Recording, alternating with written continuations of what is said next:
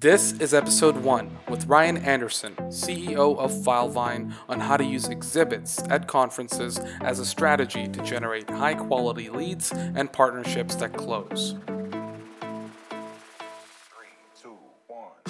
Have you ever wondered about what other SaaS companies are doing to grow their business? What channels are they experimenting with? Where are they finding traction? Welcome to How to SaaS, the go to podcast for growing your cloud software company. I'm your host and growth strategist, Shiv Narayanan. I'm also the CMO of Wild Apricot, the number one membership software for small associations and nonprofits. Each week, we'll bring you interviews with founders, CEOs, and growth leaders who have successfully implemented a growth strategy to help you take your cloud software company to the next level. Are you ready? Let's begin.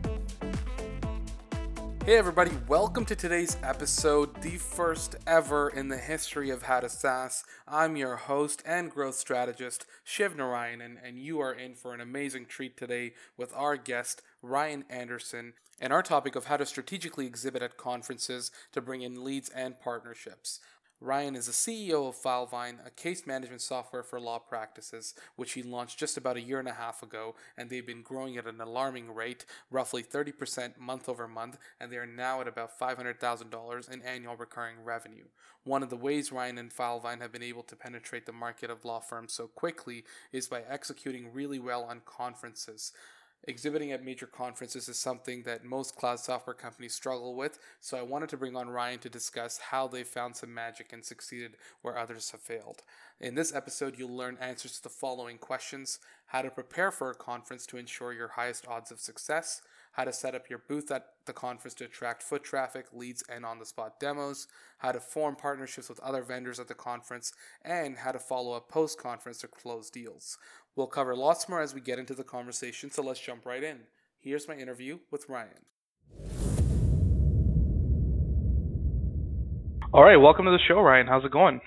Good, good. How are you, Shiv? Good. Uh, so just for the audience, if you can uh, give give some sort of an introduction about who you are, where you came from, and what exactly Filevine is, and then we'll take it from there. Yeah. So uh, I am one of three co-founders of Filevine. Uh, it is a legal project management tool. So think of us like legal case management, um, but we're really base camp for lawyers. Uh, so that's the idea is basically that lawyers have a really hard time tracking tasks, collaborating uh, together on projects. Um, all the current tools are really focused on more practice management, you know, accounting features, integrations with QuickBooks, billing. But uh, legal cases, especially big legal cases, uh, are handled as projects. And so what we have done is taken a lot of, of what we've learned from Basecamp and Trello and other types of uh, project management tools and integrated that into a system that appeals to lawyers, that has the kind of the data schema that they would need for their cases. Um, and so it gives you kind of that rich uh, case management environment within which to handle the project management that cases require. So that's kind of the the skinny on Filevine uh, itself. We started the company coming up on about four years. Uh, it's more like three and a half, I should say. Uh, about three and a half years ago, it took us about two years to build the software, and we launched uh, about a year and a half ago. Since then, uh, we have grown about 30% month over month. So we feel very good about that. It's, you know, at this point, it's the difficulty is really kind of hiring and, and managing the growth that we have. Um, and most of that is incoming um, growth, but we have had a lot of success through some other uh, marketing efforts that I'm sure you and I will talk about, uh, Shiv, including conferences. Awesome. So 30% year uh, month over month growth is actually really unprecedented. So how much are you guys at in terms of uh, uh, recurring revenue right now? So we're just coming up on about a half million in recurring revenue. So we're still small. Like I said, been out about a year and a half. Mm-hmm, mm-hmm.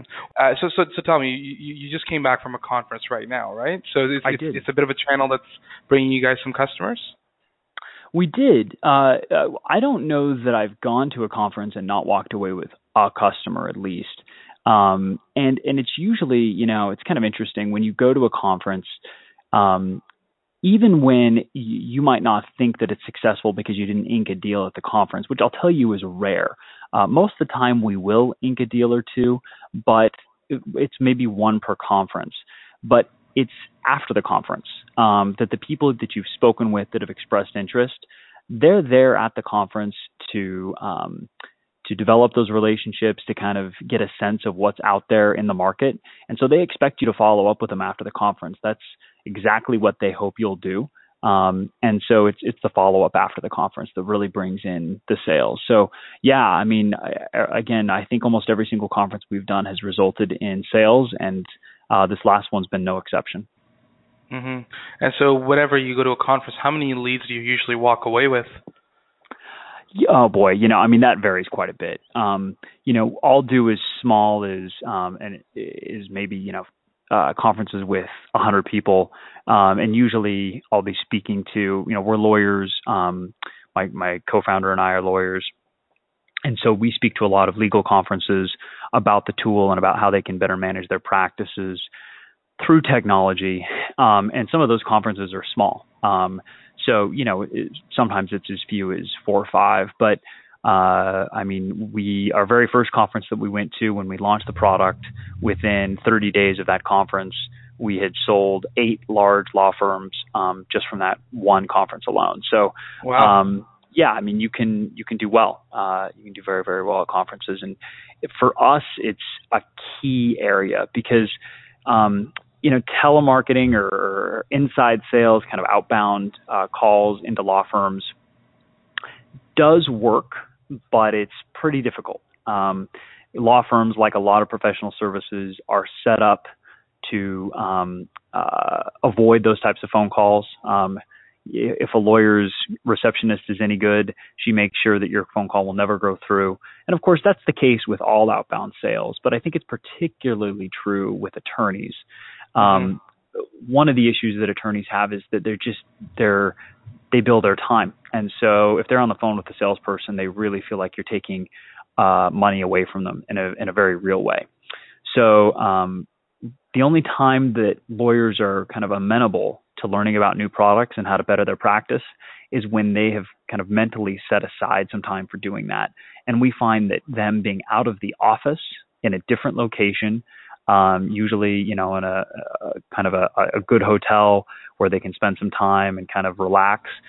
That's when they're prepared to start thinking globally about their firm and how to build it. Mm-hmm, mm-hmm. So, uh, walk us through a little bit.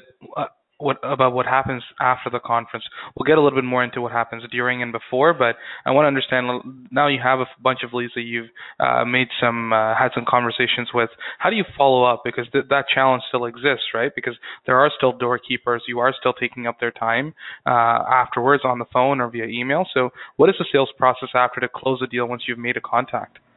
Yeah, I would say a couple things. So, good follow up after the conference um, is actually preceded, uh, preceded by um, by a good relationship at the conference. So, you know, if all you've done is sit at sit at your booth and hand out uh, collateral flyers, um, collect cards for a giveaway, uh, you're not going to have a lot of success in follow up. Mm-hmm. Uh, that's not what we do, though. Uh, we try and have a very engaged booth presence. Um, we'll talk more about this, but the types of people that we have at the booth are the kinds of people that can really give advice to the lawyers that are walking by. I mean, just in the way that you would provide great content through online marketing efforts, we want to provide great content and great people uh, at, at, our booth. I mean, this is such a highly concentrated environment that the lawyers should walk away impressed, thinking, man, the person that I met at this conference, they're going to make my law firm better or they're going to make my company better. Um, I'm so glad I met this person.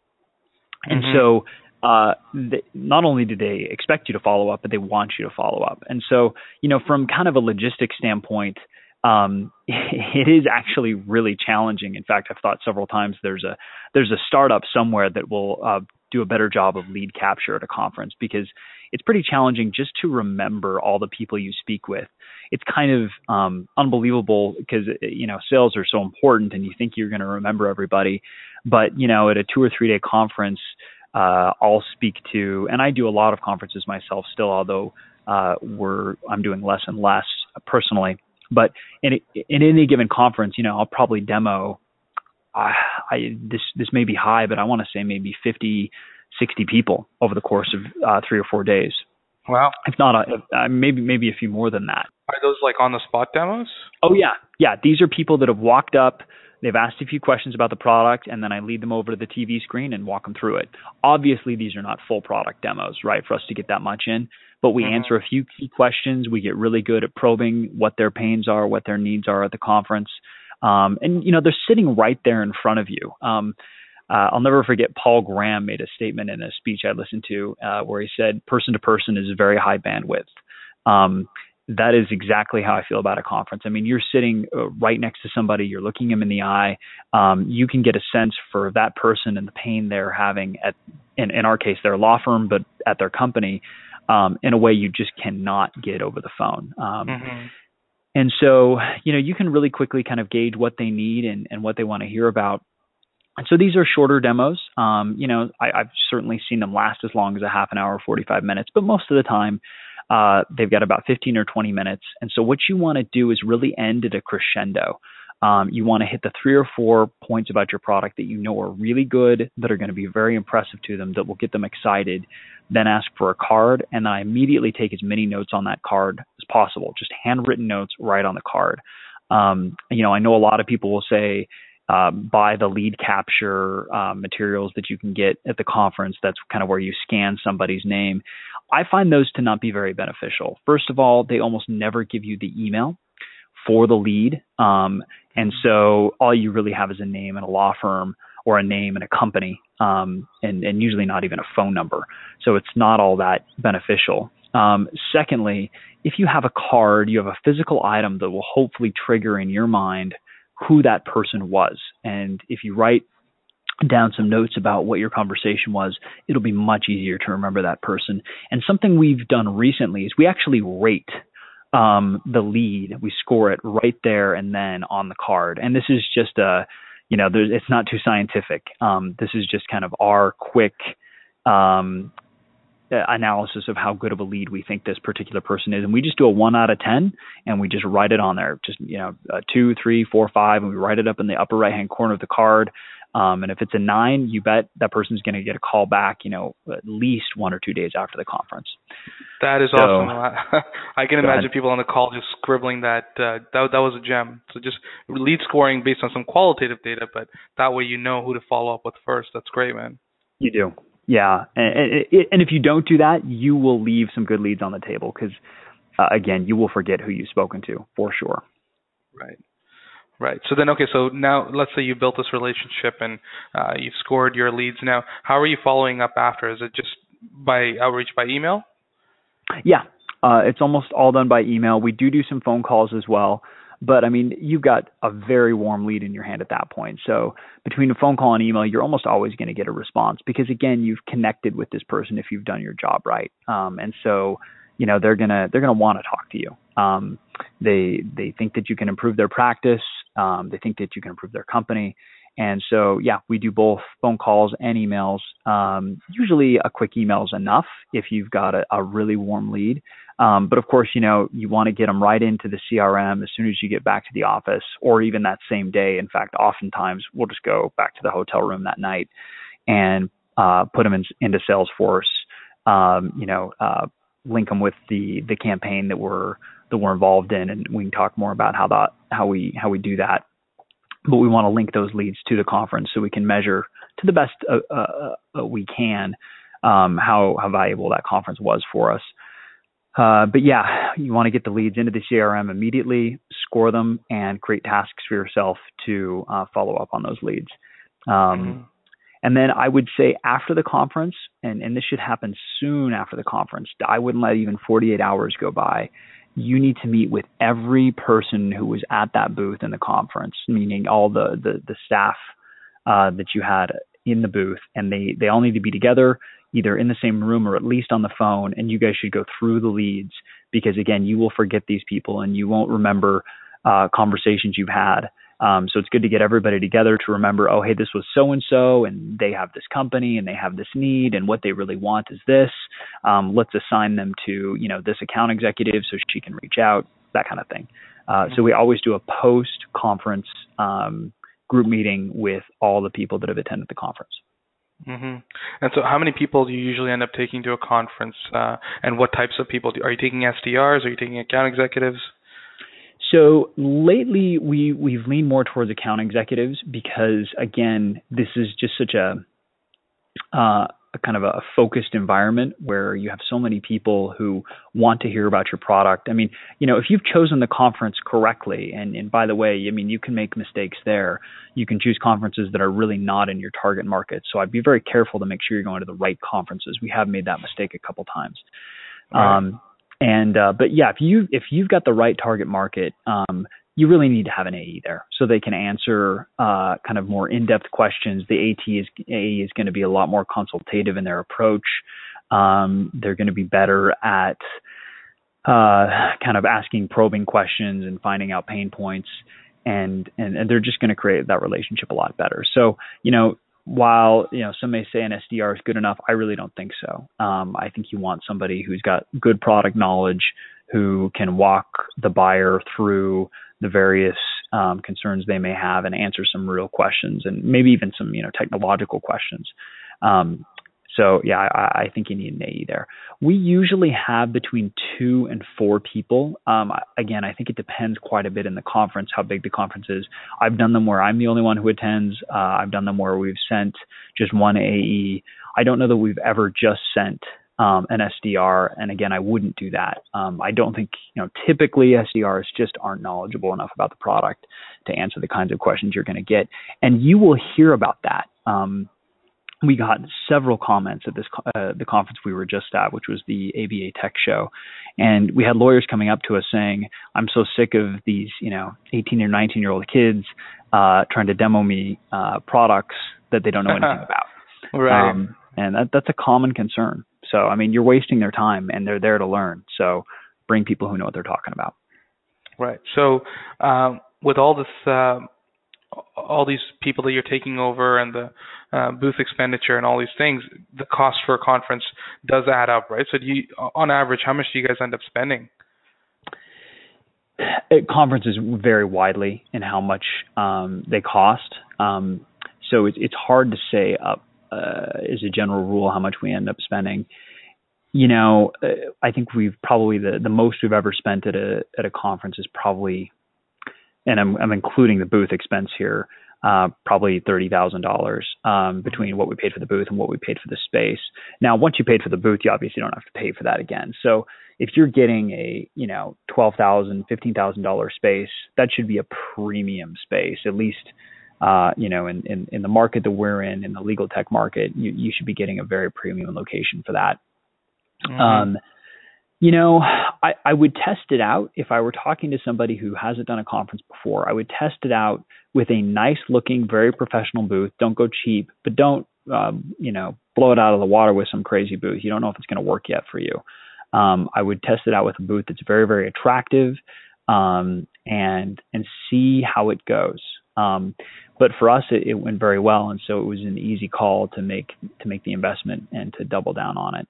You know, our sales um, to the larger firms, which are also much easier to access at conferences, um, are uh, I mean that, that they all come from from conferences. Mm-hmm.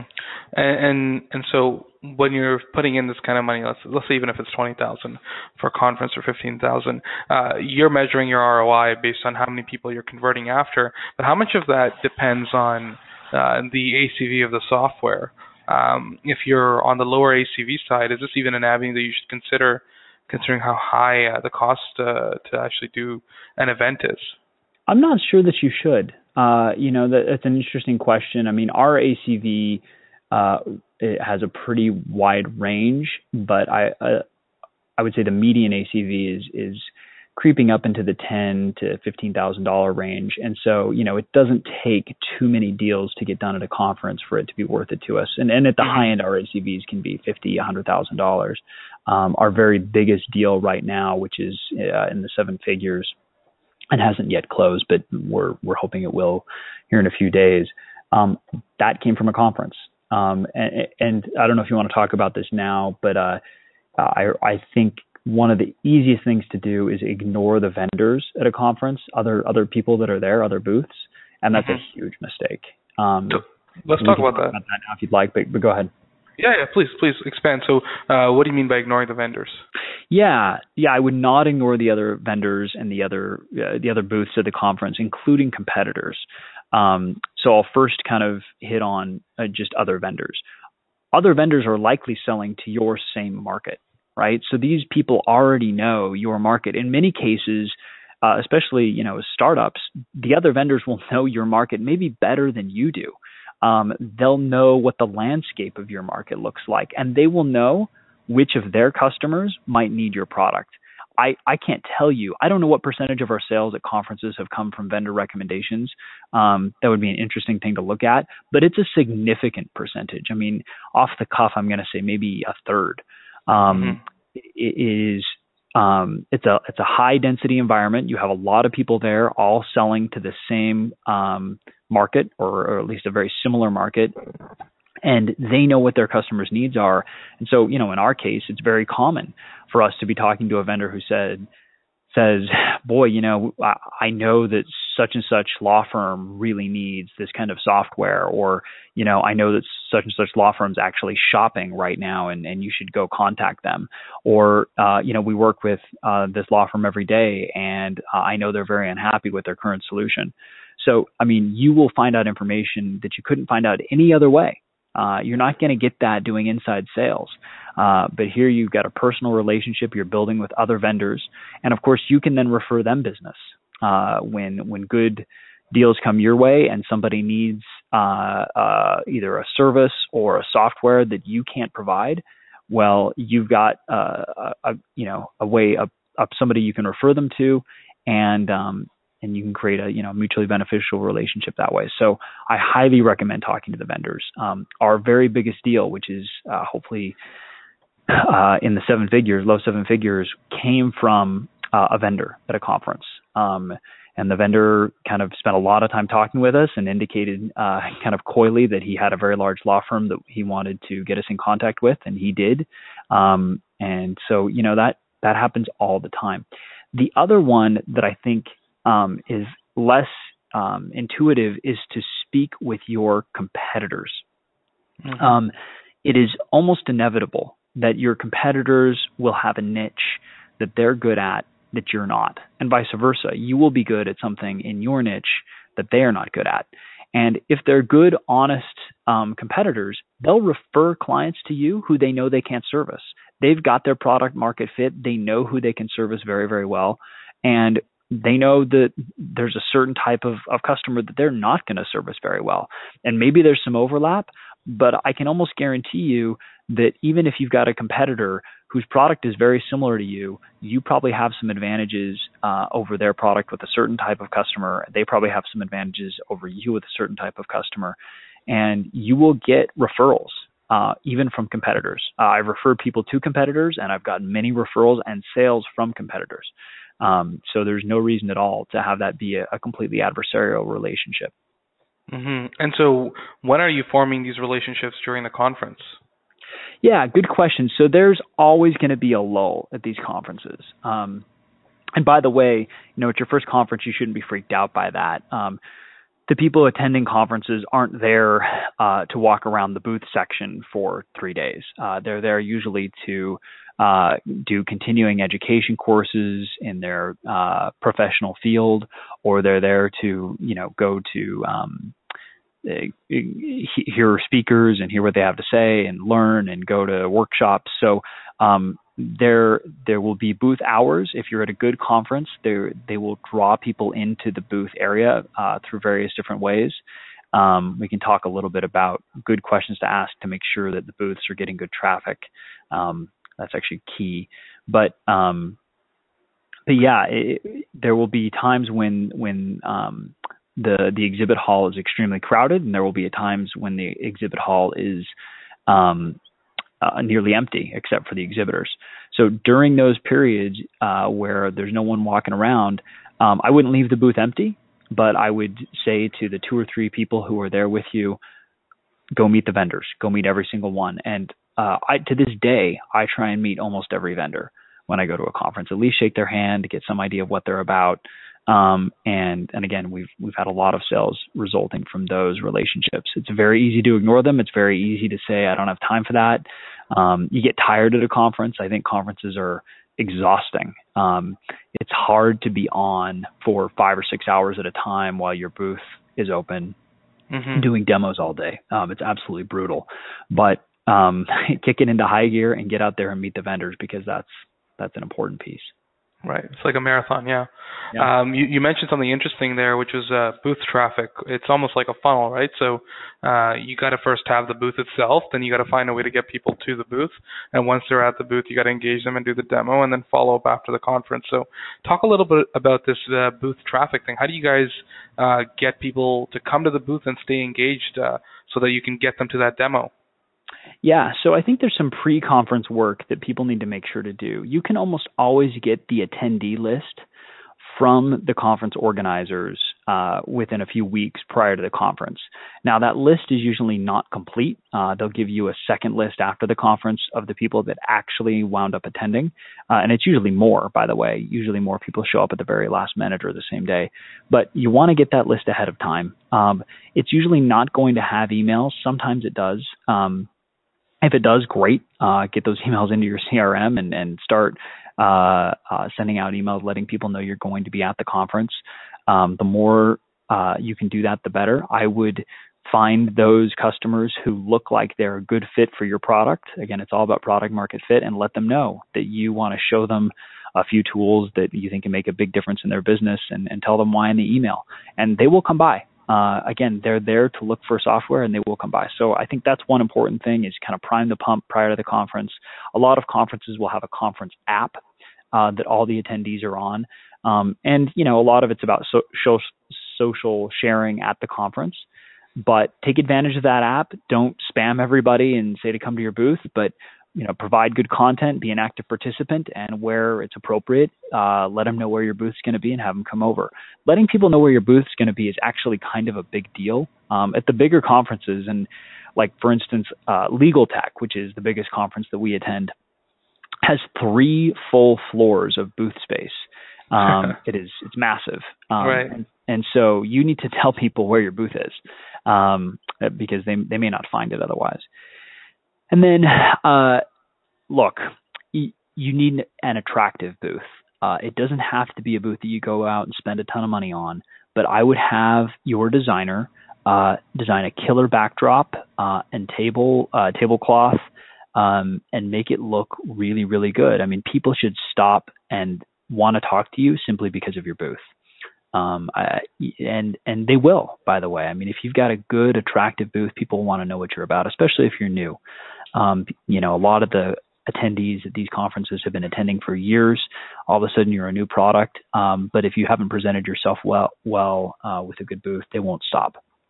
Um, mm-hmm. We like to have, you know, kind of conference tchotchkes. Uh, I definitely recommend them. Everybody has them, but they'll, they will drive people to your booth, no question about it. Um, we've we've experimented with kind of very low end, um, uh, kind of booth fare like pens and uh, you know, really kind of cheap stuff. And then we've experimented with um, with uh, prizes. Uh, you know, put in your card to win a free iPad kind of thing. Um, I actually think neither of those are very helpful. Um, if you're just right. If you're just giving somebody a pen, they're never going to remember you. It doesn't matter. They're just walking by and grabbing a free pen, and they don't feel like they're getting something of a good enough value to stop and talk to you. Um, and then the free iPad thing is just a way to get people who want free iPads. Um, they're not interested in talking to you at all. They're just going to drop their card in, probably not give you a chance to talk uh, to them even a little bit. Instead, go ahead. So yeah, so what do you use? Yeah, yeah. So uh, I like to give away something that is valuable, but uh, isn't going to break the bank. So um, what we do that we love right now, and I hope everybody doesn't go out there and copy me, but uh, we've seen other vendors do it. Is uh, we've got uh, um, water bottles, um, and you can get them pretty cheap. Um, but if you put a, a, logo on your on your water bottle, people love them. Uh, they need them.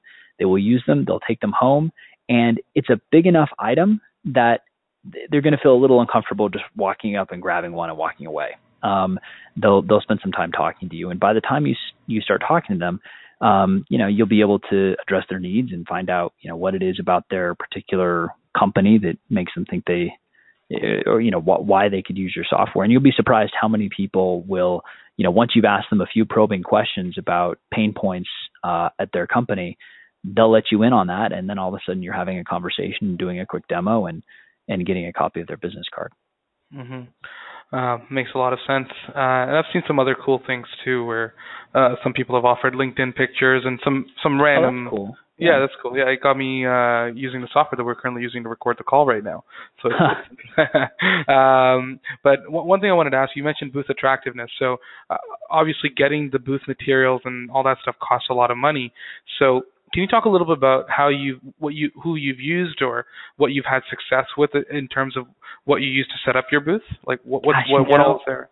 I, I don't know that I have the name of any particular booth vendors, people who build booths. Um, uh, somebody else in my company has been dealing with that for the most part. Um, but I mean, they're everywhere. Um, it's not like they're they're difficult to find. Um, we I think we've used mostly local um, people to to help us with the booth setups uh, or you know getting them uh, together. We use our own designer, right? So the same designer that designs all of our collateral um, also does the booth designs, um, and I think that's common, and I highly recommend that. That way, it's you know you got the right stuff and it looks right and it matches every uh, all, all the rest of your designs. Um, but yeah, I, I don't know that I have specific names of vendors, but I'm more than happy to to shoot an email, which you can shoot off to your audience uh, with with some of those names. I can research that. yeah, absolutely. We'll include it with the with the blog post. Um, okay, in terms of lead time and the project management side of this, when you're planning for the for the conference that you're attending, how much how much lead time do you need? Are you guys is it at a point now where you can literally just pick up and go to a conference in a couple of weeks, or does it usually take a month or two to get it all together? I would say you could almost never pick up and go to a conference in a couple weeks. I mean, it's possible, uh, mm-hmm. but if you haven't planned ahead of time, um, you're going to get a very bad booth location if you can get in at all. Um, I mean, most of the conferences that we go to fill up, um, and, and and that's a good sign, right? I mean, you want to be at the conferences where people are going to be. Um, and so, yeah, I mean, we now book our our our events, uh, you know, a year in advance, which I know is kind of crazy, but um, we know that this works for us now. And so when we're at the conference, there will usually be a booth selection uh, day when you can go in and select your booth uh, spot for the next year. Okay. And yeah, you gotta you usually gotta pay a, a down. Uh, you gotta put some money down to to get that booth area. But I'll tell you, um, the exhibitors all there are fighting for the premium booth spots, and they will get used. Um, you know, in particular, I think legal tech is is already sold out a year in advance. So I mean, that is very very wow. common. Um, so you know that that can happen, um, especially for the more popular events. Um, getting a booth together in two three weeks or a month, uh, it's not going to happen. Not it's not going to happen in a way that's worth it uh, to go. At least in my opinion, you need somebody to design your booth. You need somebody to go print off um, your backdrop you need uh, to you know arrange schedules. Uh, I wouldn't do it. I would wait until you've got uh, the right booth that's going to be at a decent location, that's at the right conference. And again, I we talked a little bit about conference selection, and I glossed over it. Um, we have made the mistake of attending conferences that we thought would be are, uh, well attended by our target market and haven't been. Um, mm-hmm. And so, you know, make sure that you're going to the right conferences. And you can't just rely on what they say on their website. You should talk to the attendees. That's another great reason to have relationships with vendors. You should talk to the attendees at the conference, or excuse me, the the other vendors that you've worked with in the past, and say, hey, what kind of people show up at this? Uh, who are they? You know, it, do you like this conference? What's good? What's bad about it? They'll give you information because you know they know the market. So make sure you're going to the right conference. Uh, spend the time to get a killer booth that you can be really proud of. Um, you know, get, find the right tchotchke, uh, make it make it something that is going to at least bring people in and give you a chance to to talk to them, and um, and make sure you can have the right people there. Again, I, I highly recommend bringing an AE. Yeah, that's that's great. So, do you have a do you have a person that's kind of working on this full time for you, given the number of conferences that you're going to? Yeah, we do. We do. Um, and by the way, I wouldn't recommend more than maybe you know, six a year is probably plenty, um, and that may even be too much. Um, you know, I think if you're going to between two to four conferences a year, that's that's enough. Um, but but we do um, have somebody that that doesn't do it full time, but it's uh, a major part of their job, and uh, they do all the you know hotel arrangements ahead of time, and they make sure that the booth is ready and coordinated, and you know our booth now is um, uh, significant. Uh, it's we it's a 10 by 20, and so uh, that means it's filling up two traditional booth spaces. Um, and uh, it requires a professional to install it. So the somebody's got to fly out and install it before we get there, which of course is a huge time saver for us, but is more expensive. Um, so you know if if conferences are working for you, you're going to want to make that investment in a, just a really killer top end booth because uh, make no mistake, when customers walk into an exhibit hall, they will immediately assess um, booth size, booth location, and the look and feel of your booth to determine how serious of a player you are in their industry. Right. Um, I one of our investors told us uh, that they spend a million dollars a year on booths. So wow. yeah, uh, and and a lot of that is just in a few different conferences because they want to make sure that everybody knows that they are the key player uh, and and that's where they live. So, um, you know, it's a very big deal, and the market is taking notice. So, um, you know, for us, it's it's worth the investment. Um, but I think everybody should at least go to, you know, one or two conferences a year, even if it's um, even if you have a low ACV, I think going to at least one a year is probably a good idea, just so that you can be tapped into your market, you can build those relationships.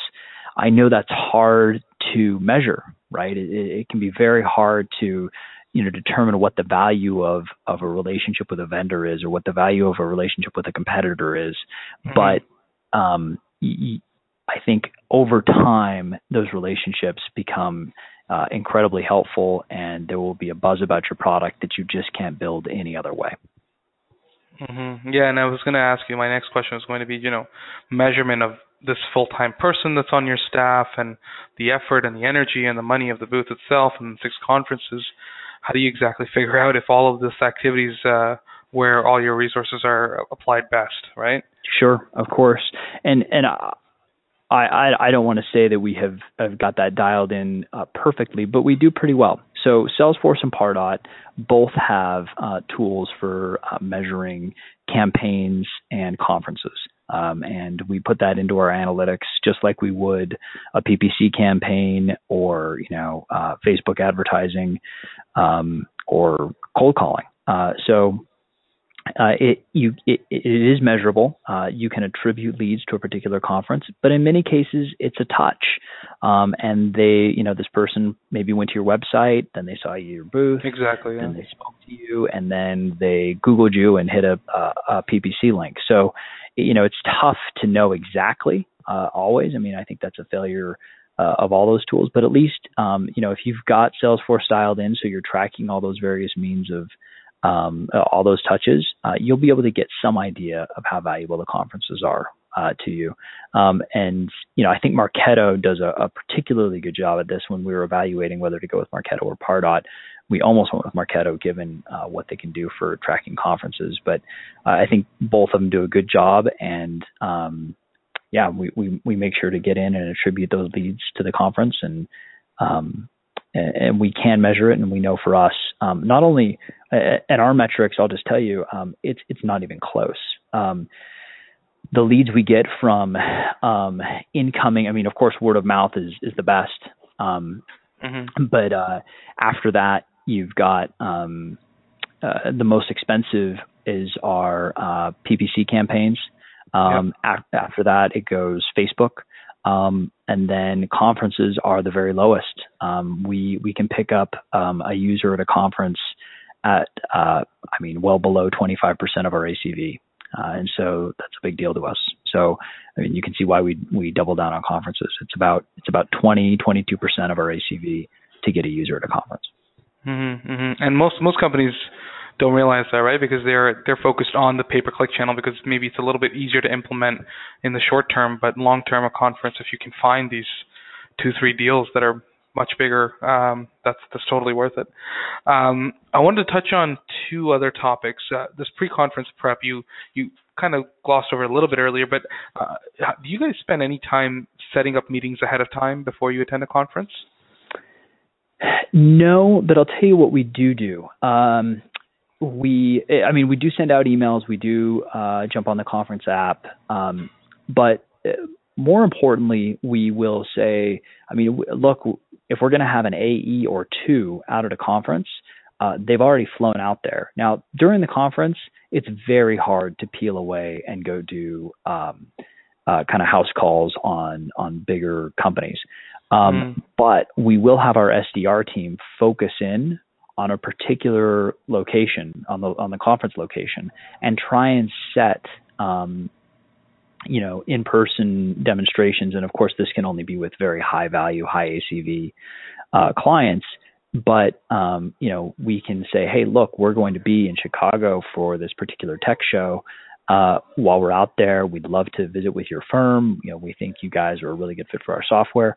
And that works very well um, it's a much easier outbound call to make than a strictly cold outbound call. You can let them know that um, you know this particular person with this title at your company is going to be there, uh, and if, if the email is worded correctly, uh, they'll understand that this is an opportunity to speak with somebody much more knowledgeable uh, than they would get if you know they were just going to get a call from an SDR uh, about the tool. And so yeah, we do a lot of that. Um, and I would say most conferences that I go to, I will have in-person demos set up at three or four large firms so I can get that process started and, and you know I'm already in town and I can take advantage of the fact that I'm close by. Plus, um, typically these you know our customers um, are glad to hear that we're coming out. They're glad to hear that there's a conference. Um, you know, it kind of legitimizes us uh, in their eyes, and and they may wind up attending the conference and, and speaking with us there as well. So, right. Um, yeah, we do a lot of that. Mm-hmm, mm-hmm. I really like this idea of doing in-person demos uh, in the geographical location. It doesn't necessarily even have to be at the conference if you can land one of your uh, high ACV clients there. That, that's awesome. Yeah. Um, okay, great. And and the la- last thing, um, speaking at conferences, that's like a really hot button topic, right? Because if you can get on the stage of a conference, obviously that's one of the best ways to drive traffic to your booth and legitimize yourself and generate some leads. So can you talk a little bit about that and, and talk about the difference between a conference where maybe you've been on the stage versus when you haven't been on the stage? Well, I mean, it's night and day when you're on the stage versus when you're not. Um, that that is the goal. Um, like anything, you need to be able to have a resume. You need to have something to say uh, that is uh, of value. And if you've just uh, written up a speech that you think is, you know, uh, very valuable to your target market, and you email um, the committee at a conference and say, "Hey, I'd like to speak," um, and they're, I mean, they're not even going to give you the time of day. They probably won't even respond to your email, even if you say, "Hey, you're a vendor and you'd like the opportunity to speak." That that may actually make them less likely uh, mm-hmm. to put you up on stage. Um, now, I will tell you, you can buy your way on stage, right? They'll have specific like sponsored uh, speeches. I don't recommend that at all. They're extremely expensive, and I don't think worth it. Um, uh, you want to be thought of as a legitimate um, thought leader in your space, and that means you have to have a legitimate resume. So, um, you know, I spent uh, the past couple years speaking at small shows, um, 30, 40, 100, you know 500 uh, attendees to have the opportunity in the resume to say, hey, look, you know, I can give you the references of five or six people um, that can tell you how my speech went at this other conference, how it was uh, received, um, and here's my slide deck. Uh, I've given this speech, you know, ten times, and we think it would be very, very valuable for your membership. If you can come to a, a conference committee with that kind of credential, you're going to be in good shape. They they need speakers. They want speakers. They want engaging speakers who are going to say something new. Um, so it's not like it's it's that difficult, but you need to come to them with a resume and not an agenda. And I would make sure that the speech you're going to give is so far removed from um, any kind of salesmanship for your product that there's just no question that you're out there providing legitimate content. Um, right. And, and so, you know, I mean that because that's always a concern. I mean, the last thing uh, a conference committee wants is to is for their attendees to think that they're just hearing advertisements. Right. So I mean that's a big deal. Pitch. Yeah. yeah, yeah. So um, so my question would be, I mean, even if you've done a few of these speaking engagements and you have some good references, are you still just approaching them by email, or are you trying to get a direct yeah. referral? No, uh, you know that's interesting. I we should try referrals. That's a good idea. I'm gonna I'm gonna talk to the guy who handles that after this call because that's actually a really good idea. No, we're just doing emails right now. Um, but that's a much much better way to handle it. I like that, Shiv. Um, yeah, we mm-hmm. do emails.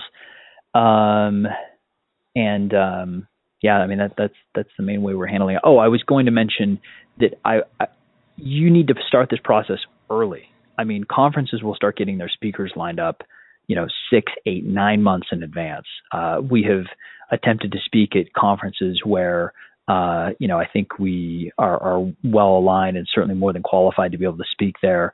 Um, but their schedules are simply too full because we tried to get in three months prior to the conference. So um, it's not something that can be done quickly. It needs to be built up over time. Mm-hmm, mm-hmm.